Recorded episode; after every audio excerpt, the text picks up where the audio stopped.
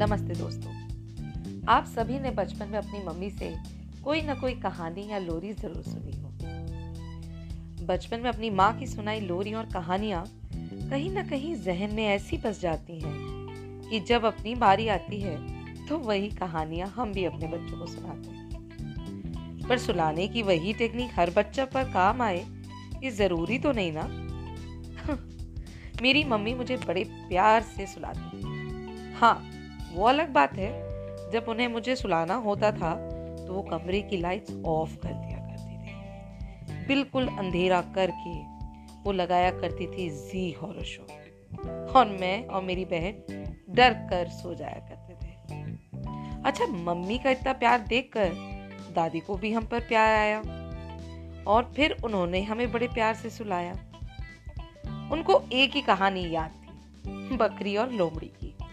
जिसमें लास्ट में मम्मी बकरी बोलती हैं, आले खोल कुटिया, बाले खोल कुटिया चाओ खोल कुटिया म्याऊ खोल कुटिया।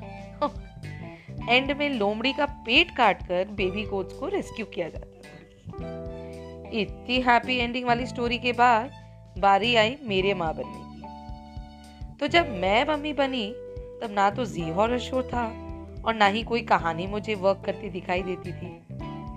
फिर मुझे याद आया, अपना वाला सॉन्ग हम पे ये किसने हरा रंग डाला, खुशी में हमारी हमें मार डाला, हमें मार डाला। और फट से ज़ोर ज़ोर की थपकी और गाने से मेरे बच्चे बड़े प्यार से सो जाया करते थे और मैं भी कुछ देर चैन की नींद ले लेती थी। तो ये था लोरी पुराण।